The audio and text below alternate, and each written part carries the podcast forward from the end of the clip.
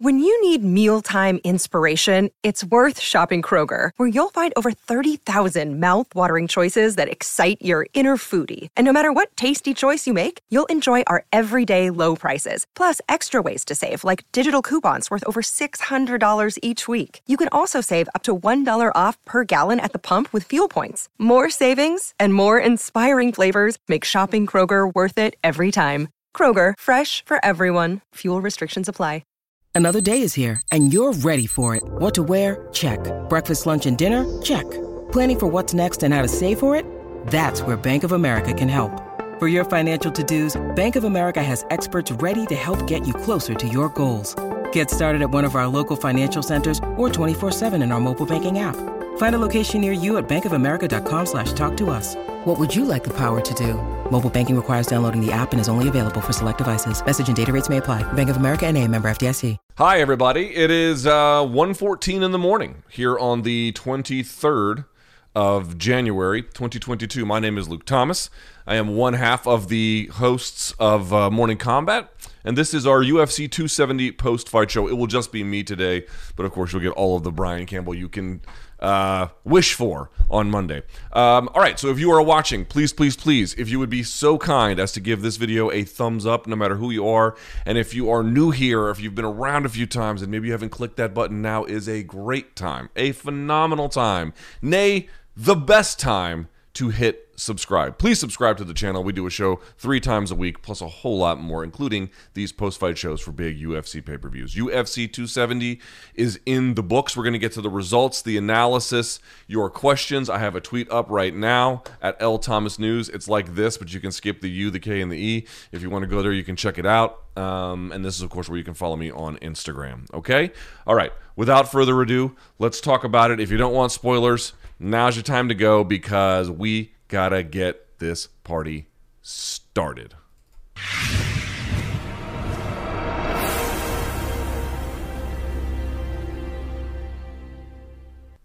All right.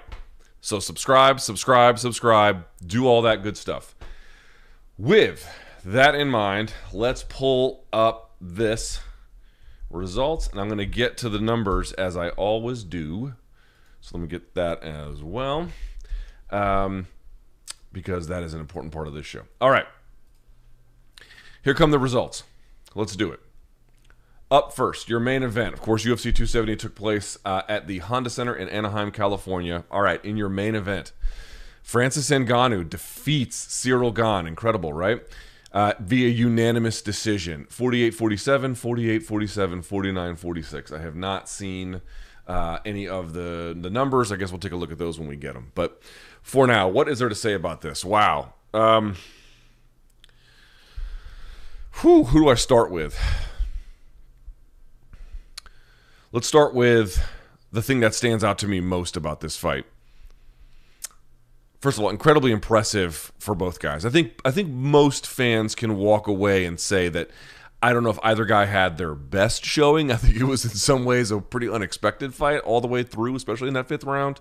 But in general, I think both guys gave you a lot of reason for confidence too, right? Uh, amidst all their errors. Here is, so here is my producer. Okay. Um.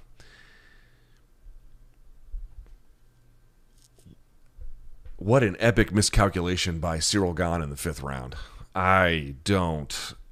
I Cyril I spent a lot of time telling everybody, and I stand by it, and certainly, and I'll, I think I'll explain the difference. Um, this was a, I think also Cyril Gane had a bit of a learning lesson here about some of his own deficiencies, um, perhaps related to fence wrestling. I think grappling in general. Obviously, he comes from striking.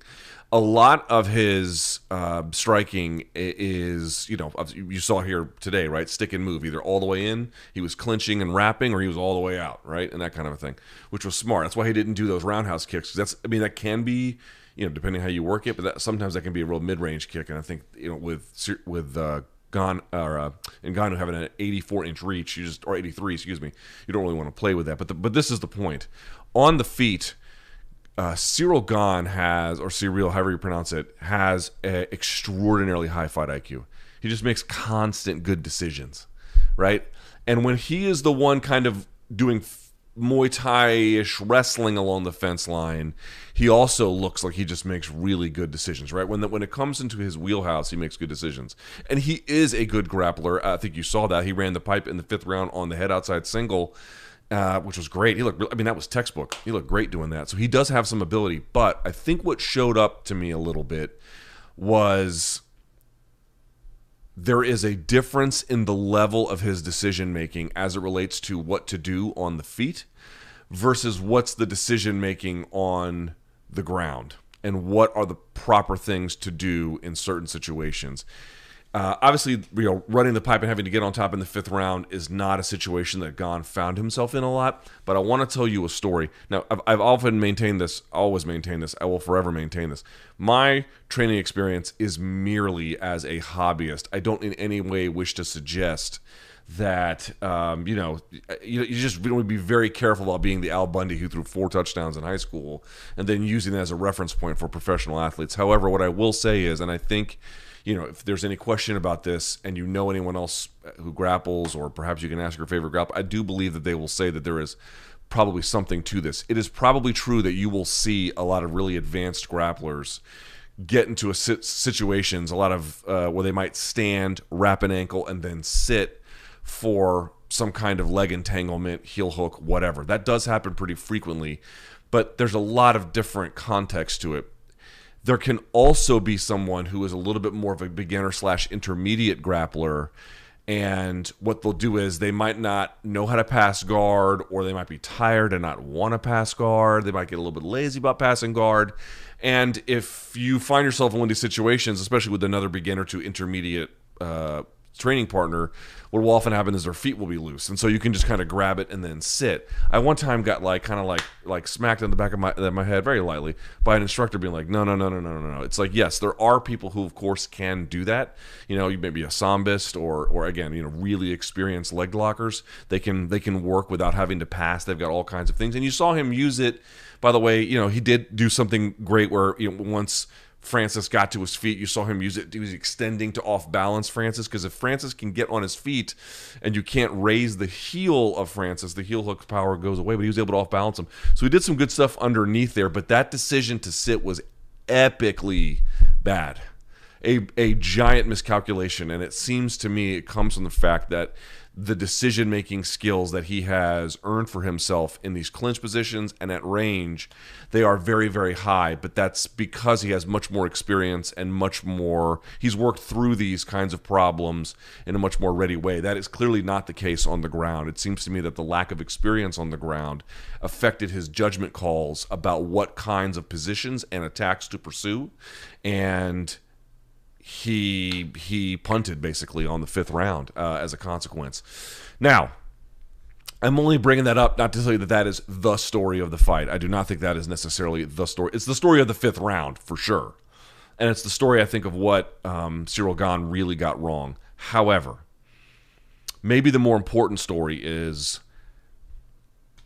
Francis Ngannou is really quite exceptional. He and his team are really quite exceptional. Let me also make sure I get a mea culpa here. I thought for sure Cyril Gane was going to win this fight. I was pretty confident he was going to win this fight. Um, I think he was barely the odds-on favorite by the time the fight started, but you know, whatever you want to say about that. Um, I knew I knew Francis was dangerous. I think we all knew Francis was dangerous. Did I did I believe that Francis could wait patiently, preserve enough cardio to win the fight with wrestling late?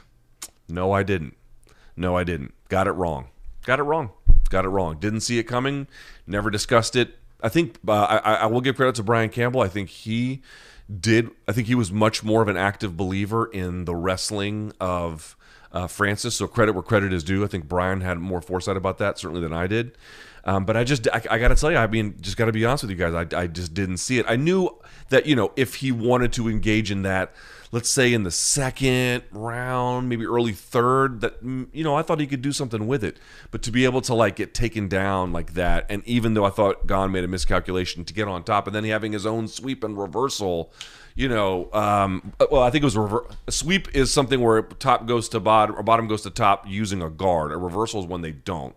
I need to go back and look to see if he used a guard to do it. But either way, you know, getting on top uh, uh, like that, just he continues to be full of surprises. His growth is beyond real at this point. I didn't think anybody could give Cyril Gane a tough fight, much less a fight that looked like that. And he did, dude. He did. He did. He at 35 years of age, he is incredible. He is incredible, dude. Go back and look at some of those things. That takedown was just insanely powerful. And you know, he's not out there mobile passing and all that kind of stuff. It's not there wasn't a ton of ground to pound on top because, you know, we all I think we all thought, well, if Francis could get on top and he still got some cardio to do some wrestling, maybe he's going to have terrifying ground pound. And I bet if he gets going, he does.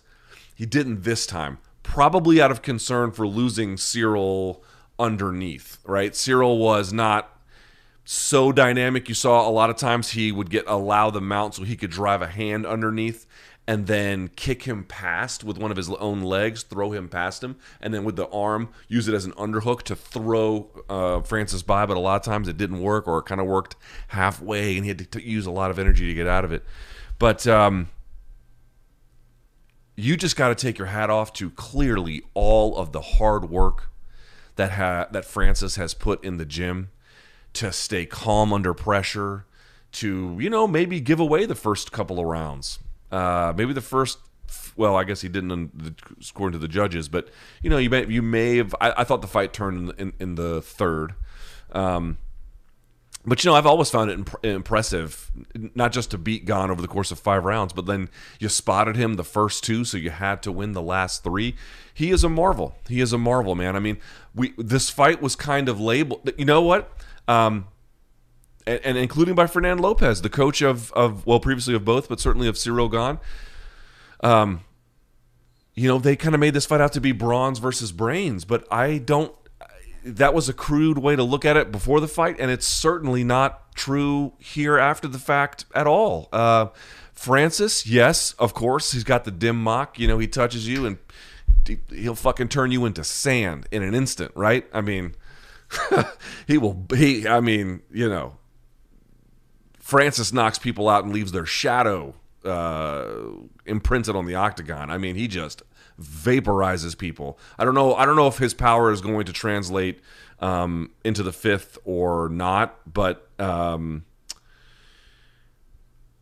in any case, I, I for Francis to not really use that uh, uh somewhat, certainly as a threat. Dewey Cooper telling him to go to the uppercut and Francis doing it that deterred I think a lot of some of Gane's initiation of exchanges on the feet. Like I thought in the first round he was kind of in a little bit more of a flow before Francis really got cooking with some of the adjustments.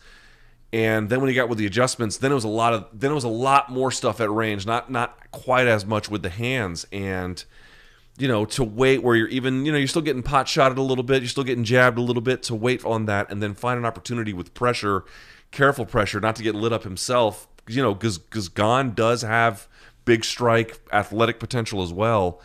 And then to control the fight with takedowns. And then when he got the takedown, immediately reaching for wrist control once Gane got to an elbow, like the Dagestani handcuff, all that stuff. So understanding how to control the position and uh, and managing his resources and and not letting Gane do anything but you know work off the defensive that's so impressive for a guy to be a late. I mean, a 35 is not super old for heavyweight, but just as a, a person in life athletically, for someone to make these kinds of strides at this age, again, for heavyweight, I grant, not super old, but you even heard Francis tonight in the post fight speech. Like, he's like, you know, I don't have a whole lot of time left. Not, not, not some kind of immediate departure, but not a whole lot of time. You know, now is the time to start making some. The, you can see now he's 35 years of age you can see why he's thinking about these things, why this is important, why it's something he wants to do, why he needs to get paid, you know, these big bucks. And to be this late in your athletic life and still, you know, he's showing the kind of development that these guys show when they're, you know, uh, 28, you know, and they fight to fight, and they're like, they're just way, way, way better. He didn't show it as much in the Rozenstruik fight, but that was during the pandemic, and you know, it was all kind of strange. But in the in the Stipe Miocic rematch, and certainly in this one, dude, he is he knocked out Stipe Miocic and out wrestled Cyril Gane in back to back fights. I mean. he he is a marvel. He just continues to amaze me, and I I I didn't buy into the whole pre-fight thing, which we were discussing about its brains versus brawn.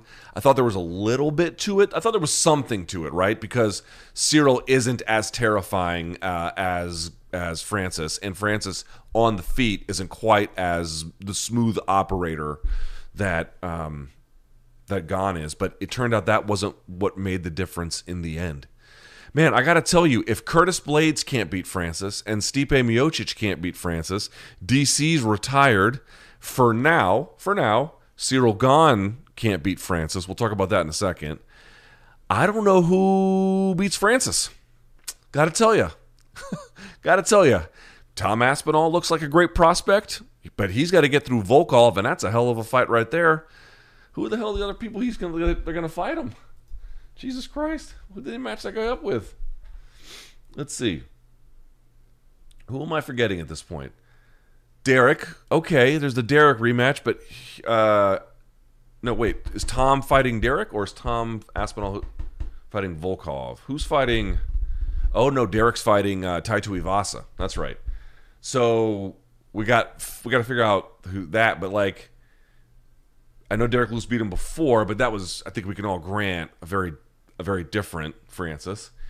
Um, Curtis Blaydes is sitting at four. Volkov is sitting at five. Rozenstruik already fought him, sitting at six. You know, Daukaus just coming off the Derrick Lewis loss at seven. And after that point, you know, I don't think any of those guys are going to touch. For, I mean, who who the fuck's going to beat Francis? Um, I just I'm I'm I'm I'm you know I'm sorry I I I didn't see uh more potential for this pre-fight, but certainly got the wake up call on this now. Let me look at some of the numbers if I can with this. Very very impressed by. I mean, I got to say too, man. Did you did you guys hear the corner work?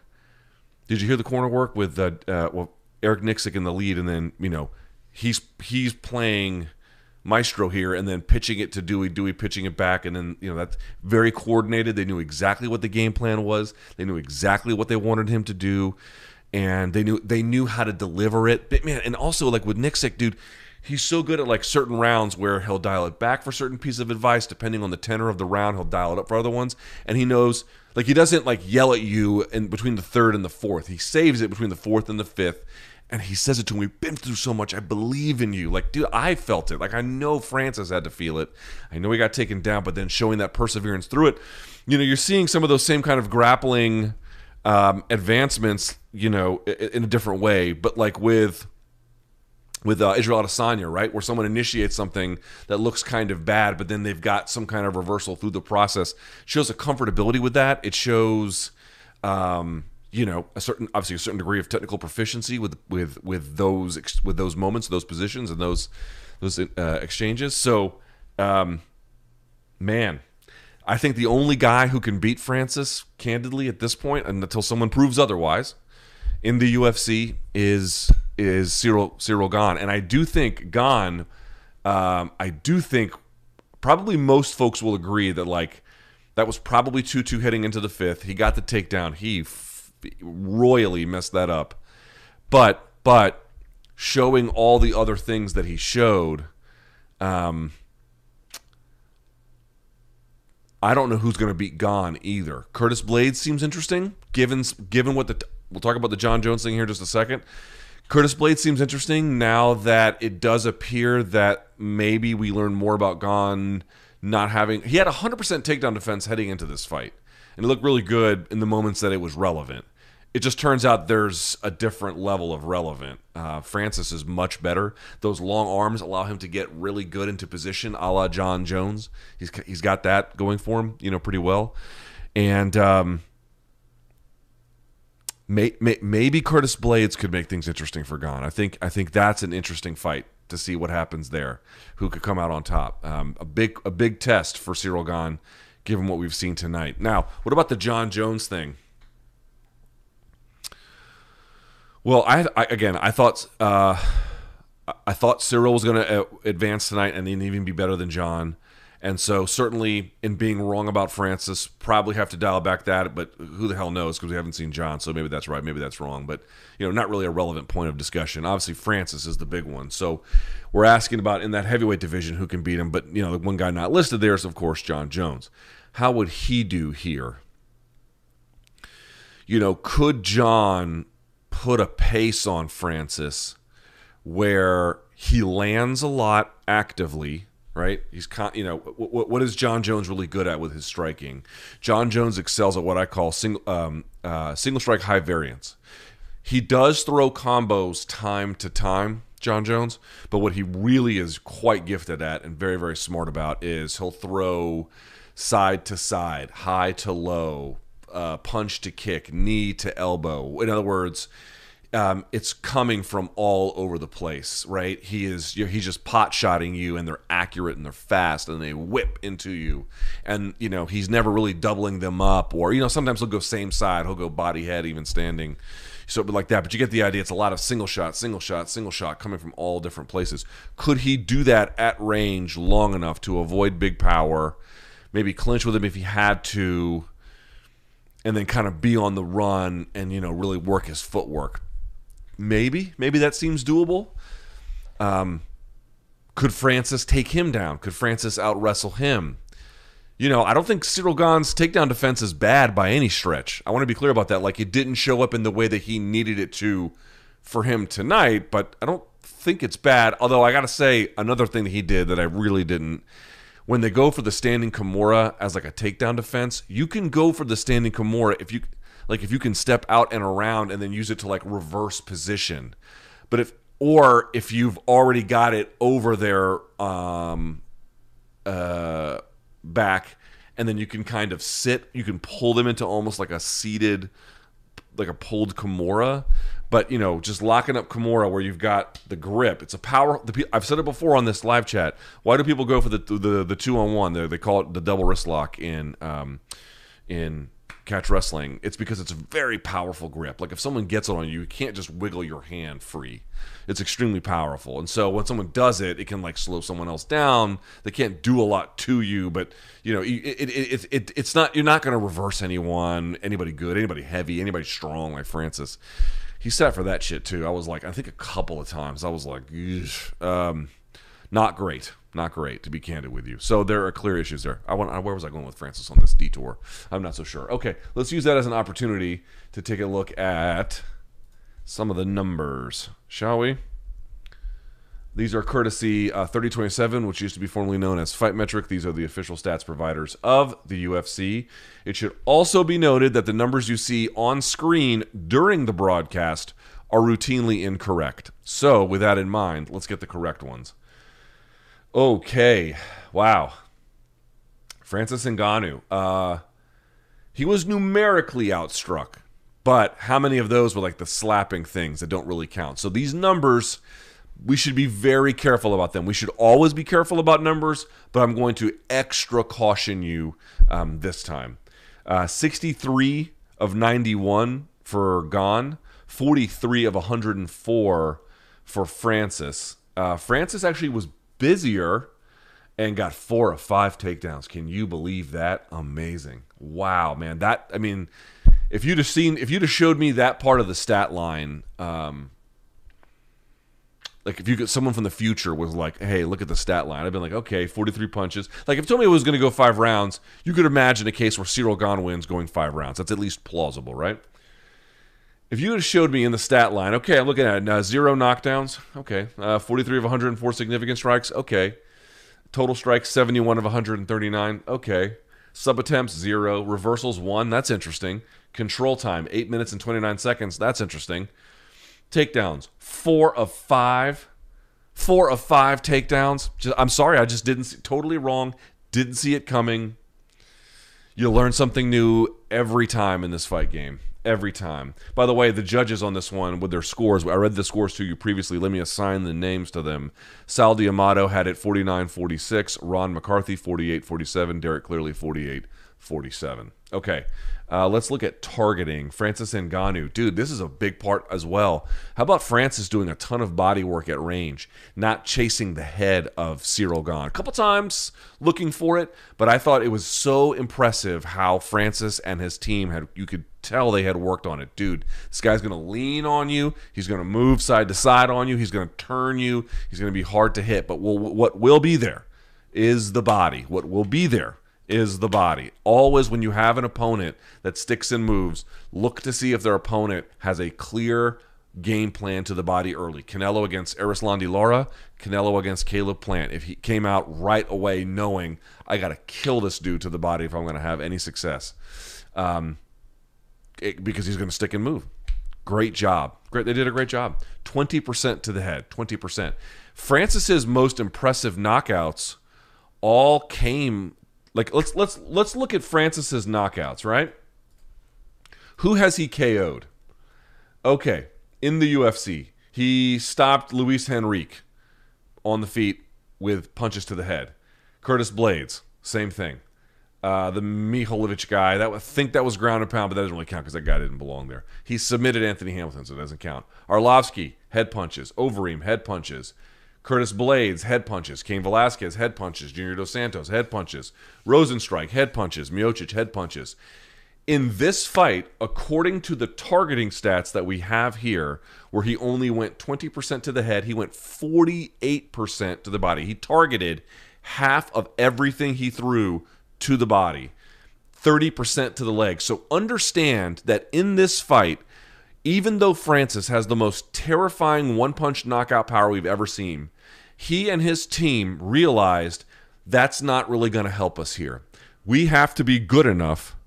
We have to be good enough to put together a game plan on our other strengths that uniquely fit the challenge of Gane because going to the head, you can do it sometimes, obviously, especially with the uppercuts, but in general, he's going to be hard to find. And so they neutered themselves, so to speak, in terms of one of their greater strengths. Also, they could focus in on things that clearly Francis still has abilities in, but which would not say are necessarily the things that have made him certainly not what got him here. Body punching is not what got him here. Going to the head, one out of every five things you throw, including anything with your leg, so all total strikes, one out of every five, is not what got him here. Dude, that is extremely impressive that they did this. Extremely impressive that they did this. That is remarkable.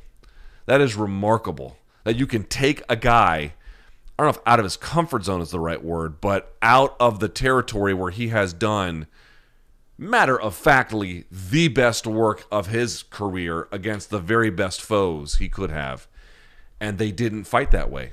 They fought a different fight. At that's very remarkable for a guy who, you know, the all the talk was about Gane, who hasn't been training that long in MMA, which is true. But let's not forget, it's not like Francis has been, you know, at the well. He, I mean, he's a he's seasoned vet, I understand, but it's not like he's got, you know, uh, double digit experience under his belt either. I don't I don't think that he does, not yet anyway. Um, so that's just extremely impressive. And then I mentioned the control time as well. Eight minutes and 29 seconds for Francis. Dude, Francis was on top. Again, I was worried about the, the, the lack of ground and pound, but um, there so, Gane did a really good job of like from half guard, sitting up, putting his head underneath Francis's, firing an underhook. And if you've ever been in one of those positions – it, even when it, for, to the uninitiated, the person on top might look like they're in control. But I'll tell you who you ask any grappler who would you rather be? The person who is sitting on the on underneath, who is lower than the other person, but has the inside head position and the unhook, and even like let's say a foot or two covering the inside space. You are always going to want to be that inside guy. Always, always, always. Because from if you have an underhook in an inside position, you can stand and then you can take him down, you can reverse him. There's just so much more you can do it, even if the other person looks to be on top, right? Um, and so he, so I think that was negating a lot of what Francis wanted to do. But that is, dude, I'm blown away by that, man. I'm really, I'm very, very, very impressed by that, man. Uh, Herb Dean, by the way, I thought he missed maybe one of the low blows or like eye poke or something. I think it was a low blow that Gane was complaining of. Maybe Herb missed it, but in general was kind of invisible in this fight, uh, which is what you wanted. That's what you want, right? You want you don't want the referees to be involved in this kind of thing at all. So, man, I am I, I got to tell you that is that is easily the best performance of Francis's career. And you're going to say, "Oh no, the Overeem knockout." Is better, or the you know you pick pick something else, the I don't know Velasquez or Arlovsky or whatever. His highlight reel is incredible. How about this? How about Francis? How about Francis breaking the resume review curse? How about big old Francis blowing up the curse? Canelo, of course, blew it up and it didn't exist. But how about Francis blowing that shit up, huh? For some of you, this will be highly relevant. Probably the mouth breathers among you, but nevertheless, nevertheless, it will count. How about that? He fucking blew it up too. Caught me by surprise. Amazing, amazing, amazing that he's able to do this at this stage in his career, and that his team worked on this. I can't wait to talk to Eric. I, I hope I get the chance to talk to Eric Nicksick about what the game plan is because they. Uh, I don't have to go back and look, but they figured that out one uh, to a T. Okay. I'm meandering. I'll come back to it. Let's talk about the co-main event. Deiveson Figueiredo defeats Brandon Moreno 48-47, 48-47, 48-47 unanimous decision. He now claims back the belt that Brandon Moreno um, took from him, fair and square. But now Figueiredo takes it back, fair and square. Depends on your view. I thought scoring would have been all over the place. I thought Figueiredo did a little bit more.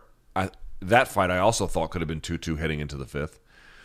I thought he did a little bit more in that fifth round. It's amazing how it often comes down to that between these people. And I thought that made the difference. I thought it was just a little bit ahead, and it looked like the judges agreed. Now, I've not seen the scorecards to know exactly how they did it. I will try to look and see. Um, I gotta find that. Uh, I'll see what I can do about that. But you get the idea. Uh, okay, what's the story of this fight? Fair to say, Figueiredo had a better game plan. Brandon Moreno acknowledged it as mu- uh, said as much in the post-fight interview with Joe Rogan. By the way, anecdotally, for whatever it's worth, I didn't see very many complaints about Rogan and DC tonight on my timeline. Usually, I see a fair amount of complaining, and you know, it's Twitter. I, people complain, which isn't to say that the complaints aren't uh, correct. Uh, you know, time to time, time to time. Of course, they are. But anyway, I didn't see hardly any of that tonight. But okay. Um, it looked to me like the wider stance and the leg kicking, which was probably Cejudo um, influenced, played a big role. Not brawling as much with Moreno played a role. I actually feel like lowering the amount of offense played a role. The first two fights were electric because there were so many moments where the shit was just dialed up to 11. And I think Figueiredo has had a style up to this point where he liked. I said it before. He's got a good clamp. You see, guys, the really good grapplers in MMA aren't the ones that necessarily have. There's a certain kind of skill that guys have to get a bite on something where they can their initial attempt to grab a submission. Uh, a lot of folks have to grab it and then work their way into it, and that can sometimes just be a circumstance situation. But some of the better ones are the ones that have a good clamp. Charles Oliveira has probably the better clamp. He's got he might even have a better clamp than like Demian Maya. He's not a better grappler than Demian Maya, but he's got a better clamp. And um, Figueiredo's got a great clamp too, right? With his legs and with his arms, he can just find a submission fast. And uh, he wasn't pulling the trigger with that as much. He wasn't trying, and, and the instincts behind that too. Like clearly, what Henry told him was, "Okay, what are you good at? Let's do those, but let's do those in a more calculated, systematic." programmed way to the extent possible. There will it's a fight. It's chaotic. It, you know, things are going to happen. But to the extent possible let's let's let's let's bring this back. Now i wonder normally i would go to the stats a little bit later but i wonder if the stats back that up in terms of aggregate volume. I've actually not looked so let's see what they actually say about this because if i'm right there should be a little bit less volume across the board i think from both of the three fight well the first two the, the second fight didn't go very long so i guess between the first and the third but let's see. All right. So this fight, 105 significant strikes for Brandon Moreno, um, 86 ooh, for Brendan for um, Deiveson Figueiredo. But and this is a huge difference, three knockdowns. That is, um, it's going to be hard to win fights getting knocked down three times in a championship contest. And if we look at, so we got 105 to 86. Okay. So if we look at their first fight, yeah, first fight 132 to 137. So uh, about another round's worth of volume, basically, even more. And what was the average output in the second round of the first fight? Or excuse me, the second fight. So Brandon Moreno, 25 strikes landed, significant strikes in the first round of that one, then 10 and then 12. Um, let's see in this one, how did he do?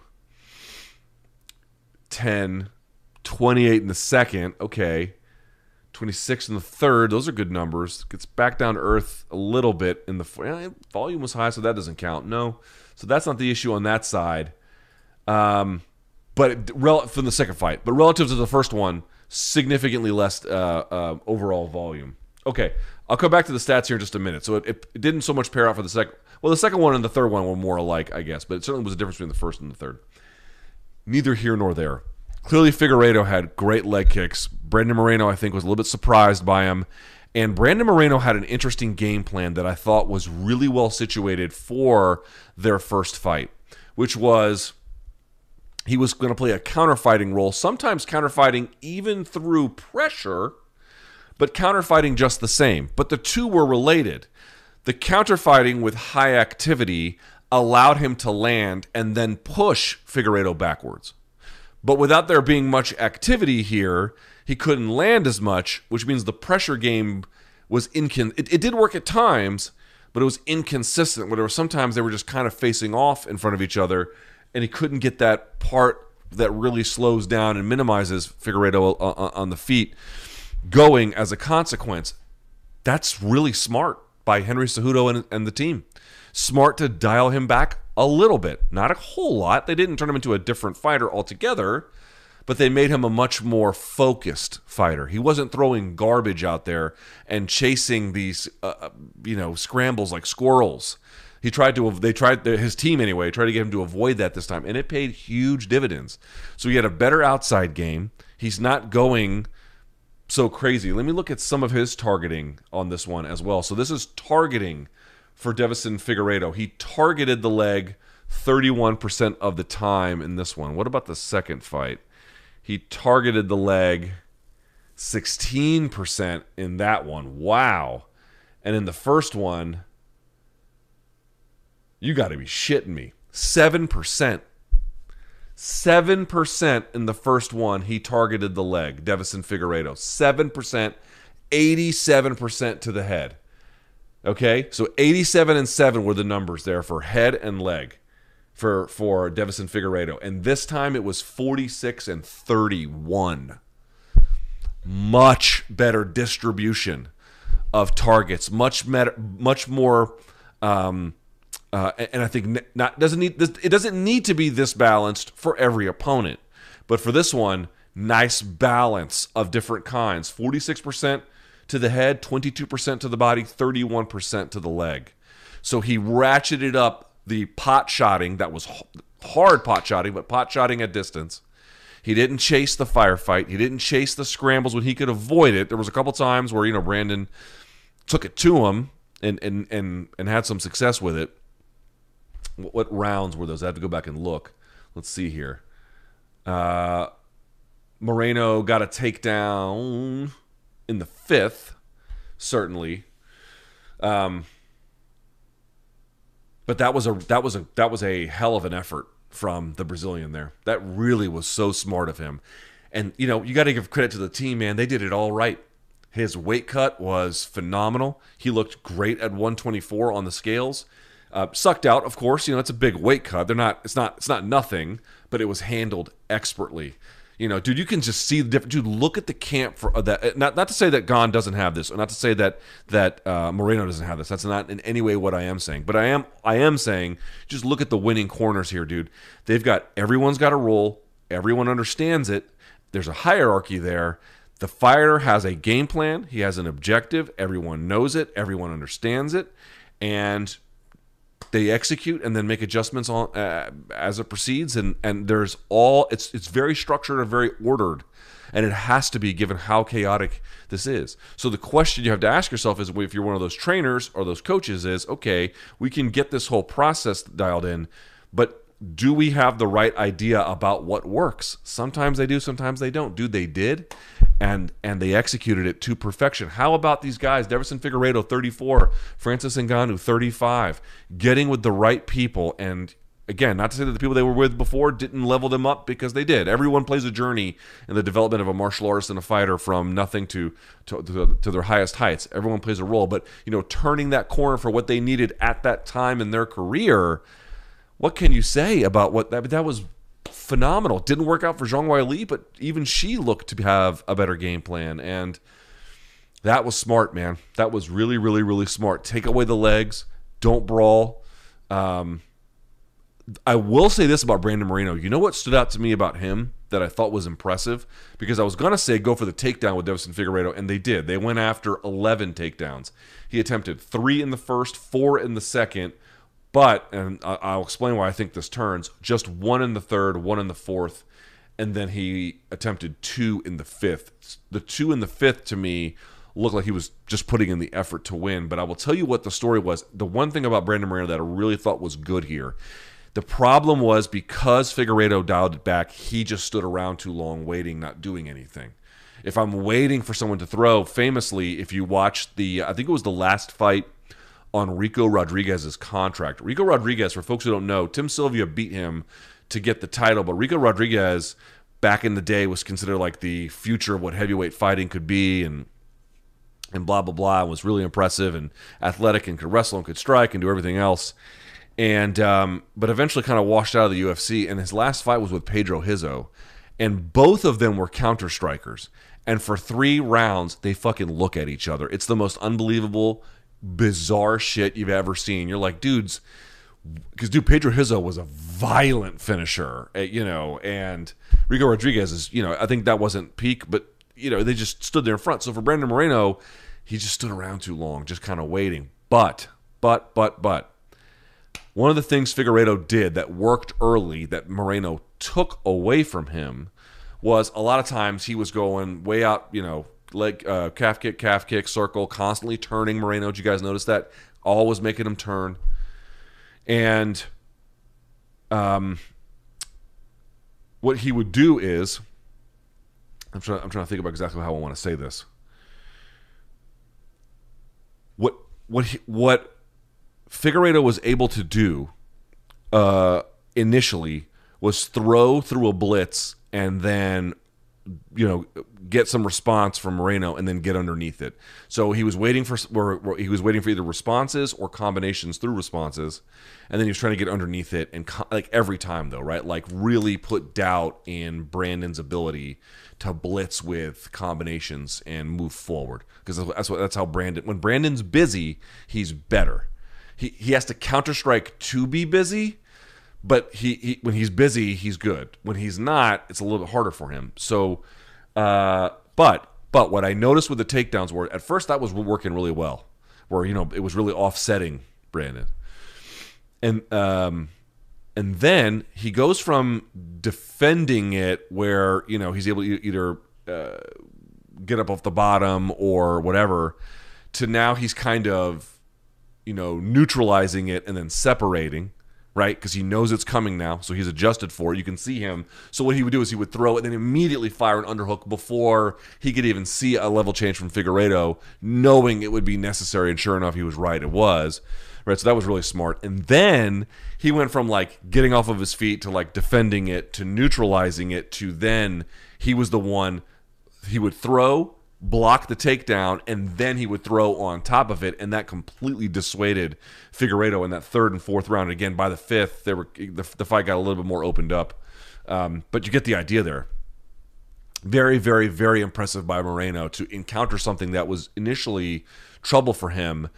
Not only not really take it away, but then actively to take it away as like a threat to yourself, but then actively deter him and make him even like stop doing it. Not completely, but a lot in any kind of concerted way by virtue of how you had really adjusted well to that. Very, very, very good work from Brandon Moreno. And again, um, this was a fight where afterward Figueiredo says, "Let's do a fourth fight and let's do it in Mexico City." No one, no, no, no team, no pair has ever fought four times in UFC. It happens in boxing a little more regularly, but it's never happened in UFC. I can't think of a better time to do that than this. This is uh, these two guys are built for each other, and I think Mar- uh, uh, my friend uh, R.J. Clifford, who works for uh, SiriusXM and, and I think UFC as well, he tweeted like, "Okay, these guys have fought three times, and I I'm really not sure who the better fighter is. I still kind of feel like Moreno's the better fighter. He's certainly the better fighter in the firefight. That's true, but um, it still remains to be seen. Figueiredo, Figueiredo, Figueiredo had a better game plan tonight of the two. He did. It was better. It was smarter. It was smarter. He knew that they worked in a way where one was kind of waiting on the other. So how do I turn the spigot off and then just blast him, you know, when I want to? That was uh, rather than having a fire hose, they put the thing at the end of the fire hose where you now can pull the the trigger on it and spray it in a coordinated way. Huh? There's your analogy. That's a very dad analogy. Um, but you know, I'm fucking 42. What do I have to hide? People don't think I'm cool. They never have. They never will. It's okay. I don't mind. Uh, all right, if you're watching this, thumbs up on the video, hit subscribe. Please hit subscribe, hit subscribe, hit subscribe. You hear me saying this to you. I need you to do it. Um, the power difference. Joe Rogan, or maybe it was Cormier, I can't remember who. One of them said they thought that Moreno hit harder than Figueiredo. I don't think that's true. I think that I think that Brandon is better, as I indicated, in the firefight. He likes the heat of the moment. I think he's got a better chin, even though he got knocked down. Now, some of those knockdowns were from the one of the one of the knockdowns was from the leg kick. I think. Again, I have to go back and review it. Um, and, and, but they were big punches too. But I just mean to say that Brandon Moreno is durable as shit. I think that Figueiredo hits harder, and so Brandon was eating harder punches. I think Brandon hits plenty hard. Don't misunderstand me. Uh, I'm just saying I think Figueiredo is a little bit more of a power puncher.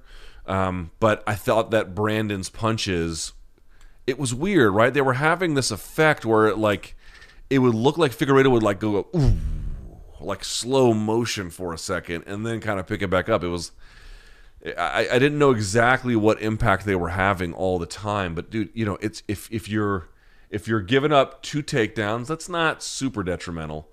But the three knockdowns, um, and then two and almost a half minutes of control time, you just can't do it. You can't give it away. And again, here's that stat line. If you had showed me, okay, Figueiredo's going to land 95 strikes, he'll go the distance, he'll get two of 11 takedowns, I'd be like, okay, it's a little surprising, but eh, not that real. No, that's actually pretty good. That sounds about right.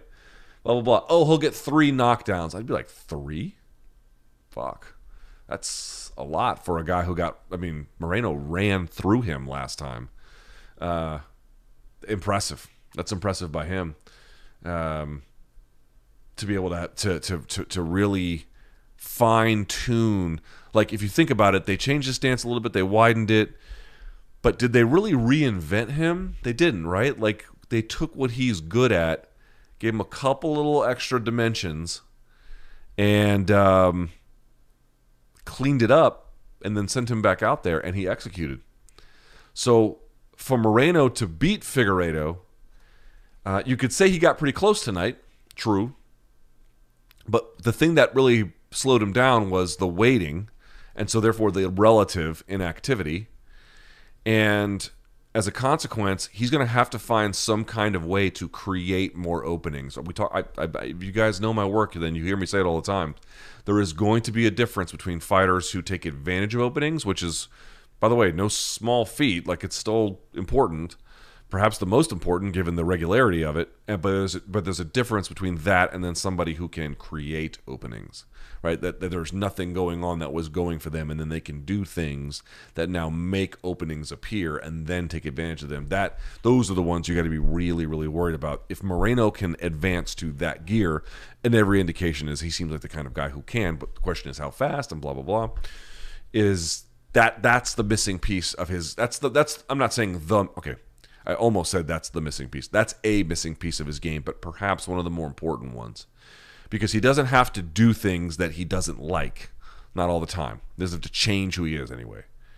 But he but if you're if you're gonna wait on offense, your best work is contingent upon your opponent's activity the, the predominant amount of the time. If your opponent clearly deprives you of that, you are to be swimming upstream at that point. You need to create your own downstream. where I can just look at you, move in a certain way, faint a certain way, throw a certain thing, whatever, whatever I have to do to get you to be open, and then and then attack. If Moreno can do that, and he can do that to some degree, but if he can really lean into that, um, I, you know, he can be something pretty impressive. So that was really the issue there. Uh, by the way, I gotta say, like the the that gave me vibes. And was that the Honda Center? I forget where Cain Velasquez beat um, Brock Lesnar, but I think that was the Honda Center. I could be wrong. If it is, dead wrong me or whatever. But I remember when Cain, um, you know, you go to most MMA shows. This is changing a little bit now, but like back in the the aughts, you know, dude, it was like ninety eight percent just normal American white people. You know, it was very few of anybody else. That's changing a little bit now, but I, I distinctly recall. I'm not saying it pejorative. I'm just saying that's just who's there. That's just who's there. That was just who was there. Uh, obviously a lot of Brazilians and shit like that too. But um, okay,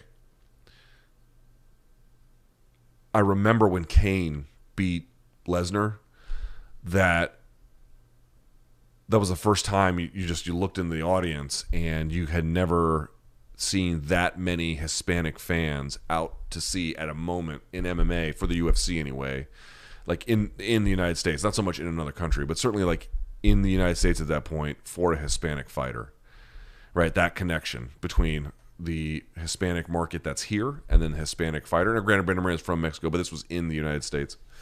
Um, and that it reminded me of that. Now he didn't obviously give them what they want in the end. Some people might think he won. Up to you to decide that, but um, that was that that reminded me tonight, and I do think it was smart of them to put this fight in L.A. I think that was a good call by UFC. And they, by the way, you know, in the California Commission, they got, for the most part, they got pretty good judging. I, I know some folks probably agree with this call because people Brandon Moreno is extremely well liked and it was close. But um, you got a, you got a great you got a great team of officiants for the most part for this. Frank Trigg out there um, doing some interesting work as well. So if you have a question about this, we'll get to it. All my tweets. How long have I been going for? Jesus Christ. Uh, Oh, pretty long. Okay.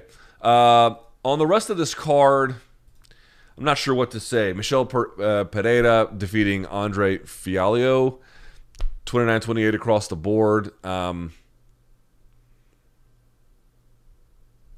I don't have much to say about it. Said Nurmagomedov defeating Cody Stamann. Man, Cody Stamann's a very talented fighter, and I, I, think he'll want this one back. He gets submitted guillotine choke 47 seconds into the first round.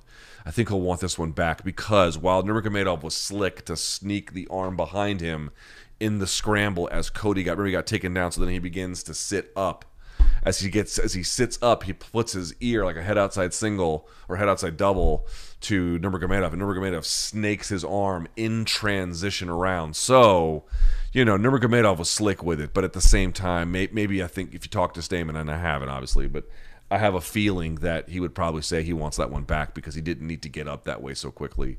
And then uh, Michael Morales defeating Trevin Giles. Trevin Giles making some interesting choices that I just didn't understand. Galloping into uh, Morales and then throwing a punch kind of far away and missing, and then just getting chewed up on the counter. Um, Michael Morales didn't even look; he looks down when he throws. Go back and look at the go look at the the footage. He actually looks down before he throws. It landed and it landed hard, but he didn't. He, he actually was blind when he threw it. So, uh, but we'll talk about some of that stuff on maybe um, what you call it. Um, extra credit. All right, let's see what some of your questions are, shall we? Who do you think Jon Jones gives the hardest time to at heavyweight? Stipe, Gane, or Francis? At this point, I guess again, before before tonight, my answer was Gane. I need to see what kind of retooling he does with his grappling and his wrestling and some of the decisions around that. Um, I guess it might be Francis. I, I've been wrong about Francis, and so probably Francis. Um, yeah, yeah. You know, one thing about Jon is Jon is Jon makes good fight decisions too. He has fight, high fight IQ. You notice he didn't really brawl it out with Thiago Santos. He didn't really like the big punchers. He kind of stays away from. Um, I think I think Francis could give him some interesting problems. Maybe Jon's more competitive than I give him credit as well. Certainly, that can obviously be the case. While he won, I don't think Francis raised his popularity very much. Doesn't have much more bargaining power than before. Viewership weigh-ins, press conference did better than 260, but not as much as Usman Izzy. Yeah, yeah. Um, maybe he didn't do a lot. Well, okay, he didn't have a performance that is going to be memorable in the kind of way that I think perhaps UFC might have hoped if he sticks around, or that maybe even he would have hoped. Like it wasn't this dramatic knockout, right? They're not going to make a lot of NFTs except for maybe anything but the slam that Francis had. Um, but at the same time, remember the New York Times did a huge article on him. Uh, ESPN the magazine did a huge article on him. You know, he was on the Daily Show. I, you know, celebrities are shouting him out. Even though he uh, didn't look like super amazing in terms of like being entertaining tonight, he made good on the promise of a win. That counts for something when you do these kinds of when you get these kinds of press exposures, these media cycles. They do count even with a win. And again, dude, it's not like he doesn't have a good highlight reel outside of this fight. And also, again, dude, who, again, people aren't going to buy a Jon Jones fight. Like, I know what your point is. This was not the kind of thing that makes me want to like see a, a, you know, by itself doesn't want to make me see a Francis and Ngannou fight. But dude, are we really going to say Francis's fights fucking suck? It just wasn't his like most exciting fight tonight. No, no. But here's the thing: if you're an insider, if you're a hardcore fan, if if you know better, then I don't think I'm the only one saying this tonight. I bet you that other people are saying it tonight too, which is okay, maybe this isn't the kind of performance that gets the crowd on their feet. But it gets the insiders to go, huh? Yeah, Francis is fucking good. We can remove the most dangerous part of his game and still beat the most dangerous threat. Wow, man. Wow how the fuck are they going to beat this guy? He, he, they're not going to. They're going to have to wait till he dies of old fucking age and then do weekend at Bernie's to uh, get any shot, uh, you know, based on the way that he's beating motherfuckers these days. It's just unbelievable, you know. Um, so your point is, I understand it. I saw John Nash tweet that like, oh, the this will ruin his bargaining power with the Fury fight. I mean, I don't know what bargaining power he would have if they can end up even making such a thing. But I got to tell you, I'm a big believer that they could sell the fuck out of that fight, even with tonight's performance. I got to tell you, they would, dude. Again, Francis's highlight reel, his status, you know, they would find a way. Even if Jon is declining, I think this fight shows he has a better chance than I thought. I would agree. I would agree. We'll have to see. No one really knows how Jon's going to look, but I I will agree. The idea that Gane and Francis are so lights out dominant that Jon couldn't hope to compete is pretty clearly not true, or so we think. Is this a problem for Gane now in that other people will be able to take him down and make him do dumb stuff, or was that somehow an Ngannou thing? Could be just an Ngannou thing because it was a training partner scenario. That could be true. I think we'll have to see. There's no way to know.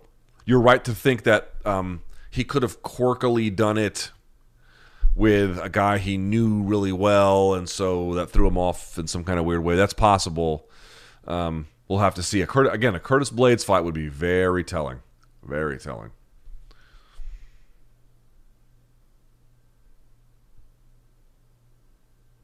Luke, how do you feel about Ngannou being given the fifth on the basis of half a round of control and no damage? That's the other part too. It's like, what do they reward? You see, Gane got on Gane got the takedown and then sat for a submission and applied it. There was I saw one, maybe two decent applications of it um, where he was kind of cranking. You know what was weird to me was that he never reaped the knee. It, it, it, it, it was almost like when he was going for the heel hook, he was going by like you know, uh, certain tournament grappling rules where you're not like IBJJF rules or whatever the fuck where uh, for like nogi grappling, where you're not allowed to reap the knee. Uh, but you can reap the knee in MMA. Like you can absolutely do it, and he like wasn't doing that. No, he was doing a different kind of uh, heel hook that wouldn't have. I think he, he would have to switch his grip. I have to go back and see what he did in the transition. It's all a bit of a blur, but um. Anyway, I, dude, why the fuck did he sit? I mean, what a epic miscalculation. Anyway, we'll have to see what the fuck he does next time. Um. Oh, oh, uh, let me look at the numbers for the fifth round. So this is the fifth round in numbers, and again, numerically, it may. Let's see what it says. So they're going to give uh, Cyril Gane seven of twelve strike strikes. Francis just five of thirteen. Um, that's interesting. So Cyril Gane landed two more in that round, but Francis attempted thirteen and got is credited with two. Is credited with a reversal. It's close. It's close, dude. That's what I mean. Like, this is why Cyril sitting to that thing. It's like, okay, I guess you get the submission there. Uh, the attempt is like an attempt to, you know, advance the fight, but it, it was not a very tight heel hook, and it was not like. I mean, it was it was it was okay. It wasn't like terrible, but you know, seen better. Um, I don't know what the hell he was thinking. I really don't know what the fuck he was thinking. All right, let's get back to some of your questions here. Any thoughts on Dana not putting the belt on Francis and skipping the post fight press conference? Before we jump to conclusions, we should maybe hear what the, there might be something going on. Um, not so much with these two, like behind the scenes, some issue at T-Mobile or, or not T-Mobile, Honda Center, or maybe he has some personal emergency, like you know, it doesn't look great, but we don't know. We should we should admit that we don't know.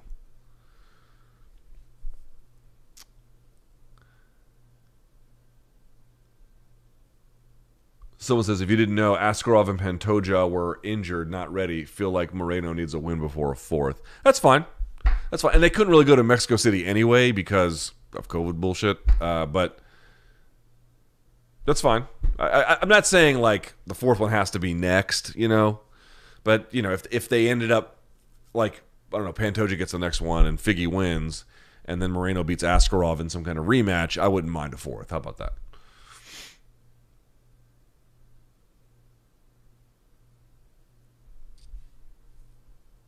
Someone says feels like most people only remembered that Moreno Figgy one was a draw, not the fact that if you if not for the point deduction in that fight, Figgy would have won it by unanimous decision. Yes, but that fight is pretty different than the third fight. So and certainly different than the second fight. But I mean, even if you want to compare the two five rounders, there's this major strategic shift which we've been talking about that that just just makes them very different experiences. Is it possible the heel hook didn't work because Francis's knee was already blown out? LOL. Maybe. Honestly, that's that's funny you bring that up. Maybe, maybe. Do you think that Francis won the fifth round despite Cyril having success on the feet and going for a sub? Yeah, we kind of been over this one. I know Francis won anyways, but to me it looked like he had multiple opportunities for the Von Flue choke with Gane's arm wrapped around the back of the head. However, Francis continually moves the arm off. Do you think you didn't know about it or just chose to keep the control? No, dude, let me explain something to you. When you're a big, strong guy like that, the first fucking thing they teach you at jiu-jitsu is head and arm triangles. It's the first fucking thing. I mean, you might learn guillotines first, you might learn rear naked chokes first, but I guarantee if you're if you're above 250 pounds, every fucking instructor on earth will come up to you and be like, "Hey, big fella," you know, especially if you're new. Let's work on the head and arm triangle, and you know, it's such a power move. Do you go back and look at the head and arm triangle that Brock Lesnar hit on Shane Carwin? from a technical application, it's not well applied. Like that's not a textbook head and arm triangle by a million miles. And Shane Carwin, you know, had lactic acidosis or whatever the fuck was ailing him.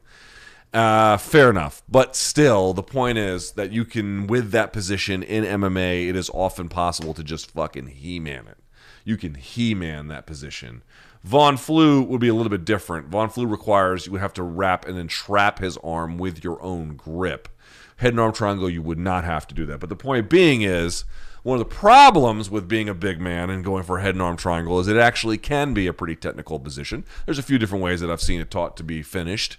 Um, I had one instructor show us that you can actually kind of put your chest on the back of their arm and kind of like rise up into it, and that, that's a one way. Uh, you know, a lot of other guys will then twist. You know, is another one you can do to kind of finish it, walk away from it. There's a lot of things you can do, but uh, the point being is a lot of times big guys will put a lot of energy into it. Right? They'll fucking ah, you can get it. But in the fifth round of, a, of an MMA fight with a, an opponent like Cyril Gane, and granted there was other opportunities, but I can understand why he might be apprehensive about that. He absolutely knows how to do a head and arm triangle. I think he chose not to, and probably wisely.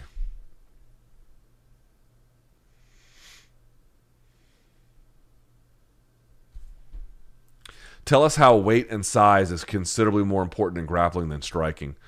Francis has improved technique, but this is exactly how to beat somebody when you've got size on them. Yeah, dude. Gane's size is good because he's still big enough to handle himself, 247 or so, um, to handle himself when he has to in the clinch, and you know to an extent on the ground as well. Um, but obviously he's lighter. He's like a tight end. He can kind of move. He can dart. He can get in and out, and he's bouncing right. So he he he gets to manage his resources that way. But uh, the problem with that is if you lock up with somebody bigger than you, and they're strong as fuck, you know, you are giving up. He gave up at least 10, maybe 15. Cormier thinks 20 pounds. Man, that, dude, 20 pounds with somebody who knows how to use it, it's like being trapped under a sheet of fucking ice. Ha. it is terrible, bro. It is terrible. You know, I've there's been times where there's this dude we got paired up with. I used to train with all the time. He was well into the 300 pounds and technical, and technical and you know you get underneath him in side control and sometimes the fucking coach would be fucking around and like put like a nine minute round on the board. That's a long nine minutes bro. Let me fucking tell you. That's a long nine minutes. You know it's it's it's there is not a lot of air under there. It is absolutely fucking horrible. And the guys who are good you know um who was it who taught me this? One of the great things it, that was taught to me was, and there's different ways to execute this, but let me give you an example.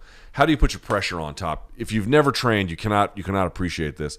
But people talk about certain people's crushing power. You guys hear me all the time talk about shoulder pressure, right? If you can shoulder pressure your way into someone, you can make them look away and immobilize the top of their spine, and then you immobilize their waist. You can pass them. It's extremely uh, painful. Bernardo Faria, that's one I always talk about. He showed me his shoulder pressure once, and I thought my jaw was going to shatter into a million pieces. It was so painful. I couldn't believe how fucking hard it was, right? So you so um, and that's with when imagine he, I think he's even smaller than me. So imagine someone like fucking Francis being on top of you.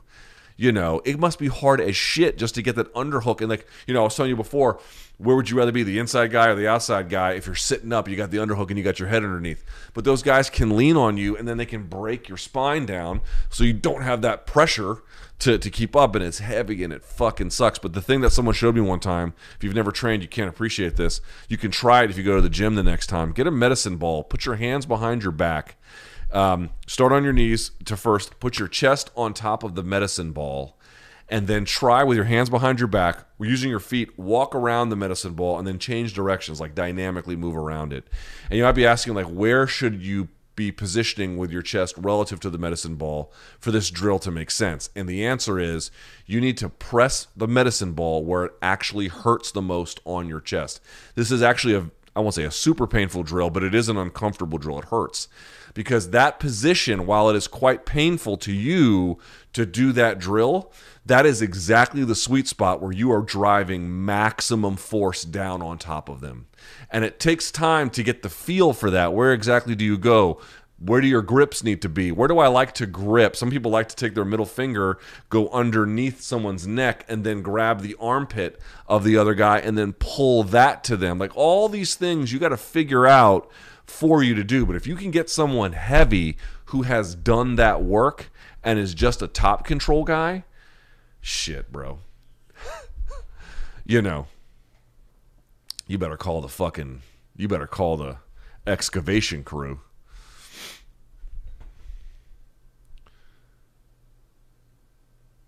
Where's the, where's Francis on the heavyweight goat list? Brian Campbell believes with a win like this, he can set himself up for a path towards GOAT, but he's not quite there yet, even though he did beat Stipe and, and blah, blah, and then beating Gane is just extremely impressive. Um, I don't know. On the journey is, I think we'll know when we get there, but we're not quite there yet. Does it make sense now if Francis and the UFC make up to run it back with Stipe? Is that is that where the market is, or is the market with the Jon Jones fight? Like, I tweeted about it before the fight how I, I couldn't believe how I knew Stipe would not be the focus of discussions around this week or about the possibilities of what was going to be in the future. I, I, okay, fair enough, but he was fucking invisible in discussions, which I thought was strange, and um, but it, but but telling. I think the fan base kind of soured on him a little bit, to be honest with you.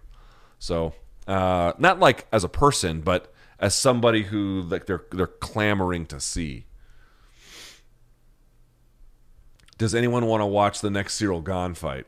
Um, you know, this wasn't his his most dynamic offensive display, but uh, you know he's got some some good ones. Should Gane's leg kicks, where he had zero power in them, count for anything? they count for Gane in the sense that he is setting things up with them. He's he's doing them to elicit either a reaction or to set something else up. So for him, they have value.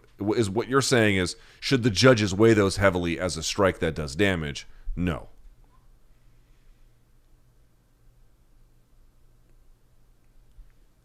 What is left for Francis at heavyweight if Jon Jones doesn't get the 10 mil he wants to fight Francis? Well, Jon's not going to get the 10 mil he wants to fight Francis, although I, despite my many differences with Jon Jones, and they are a plenty, I certainly agree he does deserve 10 million and, and a lot more than that for his fights. Um, yeah, I don't know. I don't. I don't really know. Um, this is why a potential boxing match versus Fury. Like, oh, I don't want to see that now. Bull fucking shit. If they can make that happen, that would do gangbusters. How similar is Gane's run to the title and defeat compared to Ngannou's loss to Miocic in terms of rookie mistakes and improvements in a potential rematch? I would say Gane is much further along in terms of overall fighter development, but the the narrative parallels certainly appear to be there in, in some kind of fashion. And the one thing I will say though is Francis is oh, excuse me, Francis. F- Francis is Francis stumbled a little bit against Derrick Lewis, but the larger story is quite clear. He has he has righted the ship and really revolutionized himself. I think Cyril Gane doesn't need a revolution, but he does need an evolution. And so we'll see if he can get that. Would the results have been different if Francis did not have a torn ACL? Meaning, would he have KO'd Gane? He may, uh, maybe because he maybe would have been uh, he would have pursued more. Hard to say. A lot of questions about Jon Jones. Is it eerie how Gane looked lost on the ground like Francis did in the first fight? Again, dude, Gane did not look nearly as lost on the ground as Francis did. He looked lost on the ground in a in a similar way, relatively speaking. Gane is way ahead. Even as bad, I mean, that's how bad it was for like for Francis at the time, he was well out of his depth. Gane's got already more tools than that, but but um, he, he he has some stuff to work on for sure. Yeah, more questions like does Jon Jones have more confidence? He probably does. Probably does. It's hard it's hard to know what but again, I still the one thing I'll just maintain with Jon Jones is he did leave light heavyweight as as at the moment that I believe the division was catching up and then uh, about ready to pass him. I do believe that. Maybe they'd still be kind of at nipping at his heels a little bit, but like, I, I first of all, I thought Dominick Reyes beat him. You know, I thought Dominick Reyes beat him fair and square. Quite honestly, I thought Texas really fucked that up for Dominick. Now, obviously, Dominick then lost to Jan, and then Jan, blah blah blah. We get the story, and you know, you know, do I think Jon could beat Glover Teixeira? Yes, of course I do. But uh, and he already has. Uh, but um, but I, I kind of thought the division was catching up with him. And so the move I thought was smart on Jon's part because, in general, heavyweight won't be as difficult as light heavyweight in certain athletic respects. I don't think the division is as good. However, you got these two guys at the top, and so that's where it gets kind of complicated and interesting.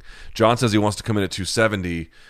the guys Jon's got in his corners, like you know Brandon Gibson, great striking coach, but I gotta tell you, Stan Efferding, the Rhino, dude, Stan Efferding's a fucking beast. I have a very high opinion of Stan Efferding. I think he is, um, you know, smart. I think he is one of the guys who really understands what works in the gym, what athletes need how to correct that for them. Like he's got good people around him, man. So we'll see. We'll see. I I will say, you know, I've been a little bit poo pooing Jon's thing. Uh, to to wrap up here uh, on the point, the one thing I will maintain is that I do think the idea of like preordained greatness is still like as automatic is still just premature. I still think it is very much worth being like, let's see what the Jon Jones heavyweight experiment looks like. But fair enough some of the concerns about what we think we might have or what we were going to encounter upon his return, some of those concerns appear maybe a little bit unfounded.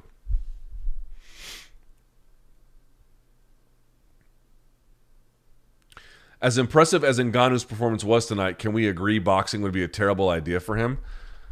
Well, if he had KO'd Cyril in the first round, would he have had any better of a chance against Tyson Fury? Do Tyson Fury would do terrible things to him. Uh, I, I actually walk away with this having a better feeling about his boxing because he at least was able to be disciplined about targeting.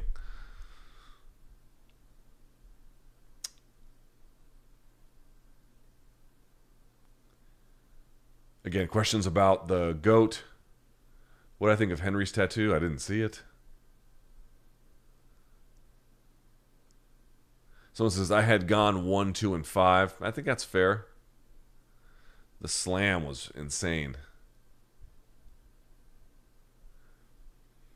Someone says Gane should have got that decision. Francis was basically laying on top of Gane. Yeah, again, I think 49-46 is ridiculous. I agree. I don't I don't see four rounds for for Francis. I think he I think he won the fight rightfully, but I don't think he won four of them. No. Do you think UFC was happy with Rogan mentioning boxing? They might have asked him to do it. To be honest with you, for headlines, for ESPN's sake, like they're often. I'm not telling. I'm, I'm not suggesting they tell him what to do. I don't. I don't think that's. I don't think anyone tells him what to do. But they are suggestive. Yes.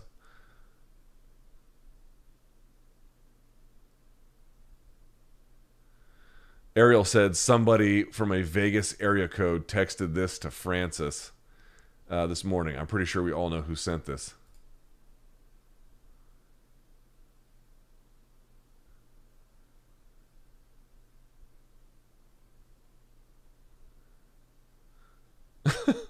Is that real? That can't be real. That can't be real. That cannot be. Is that fucking real? That cannot be real.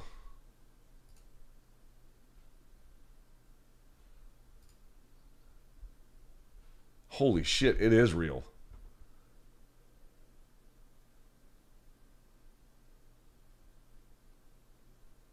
Wow. Well, uh, this is from his manager, Marquel Martin. I'm sorry for uh, sort of like mouth breathing on the air. Someone, this is the manager of Francis Ngannou. So someone with a 702 area code. He doesn't say who. The number is blocked out but for 702, which suggests Las Vegas. Quote Let's see who gets the last word after tonight. I'm just going to read what it says. You dumb black bitch. This is the quote.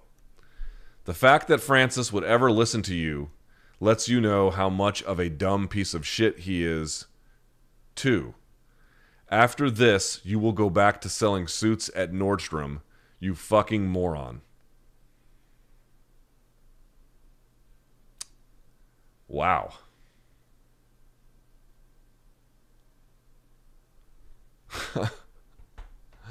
I don't know who sent that, but that is uh Jesus. That is fucking terrible. Wow. Okay. Well, uh on that note, Jesus, that is awful. Um, thank you so much for watching. Thumbs up on this. There'll be a morning combat on Monday. And uh, yeah, what did you guys think? What was the standout thing to you? What did you agree with what I said? What did you disagree with what I said? Post a comment. Let me know. And uh, yeah, you want to email me? You can email me lukethomasnews at gmail.com. It's 2.30 in the morning. And with that, bitches, it's time to get some sleep.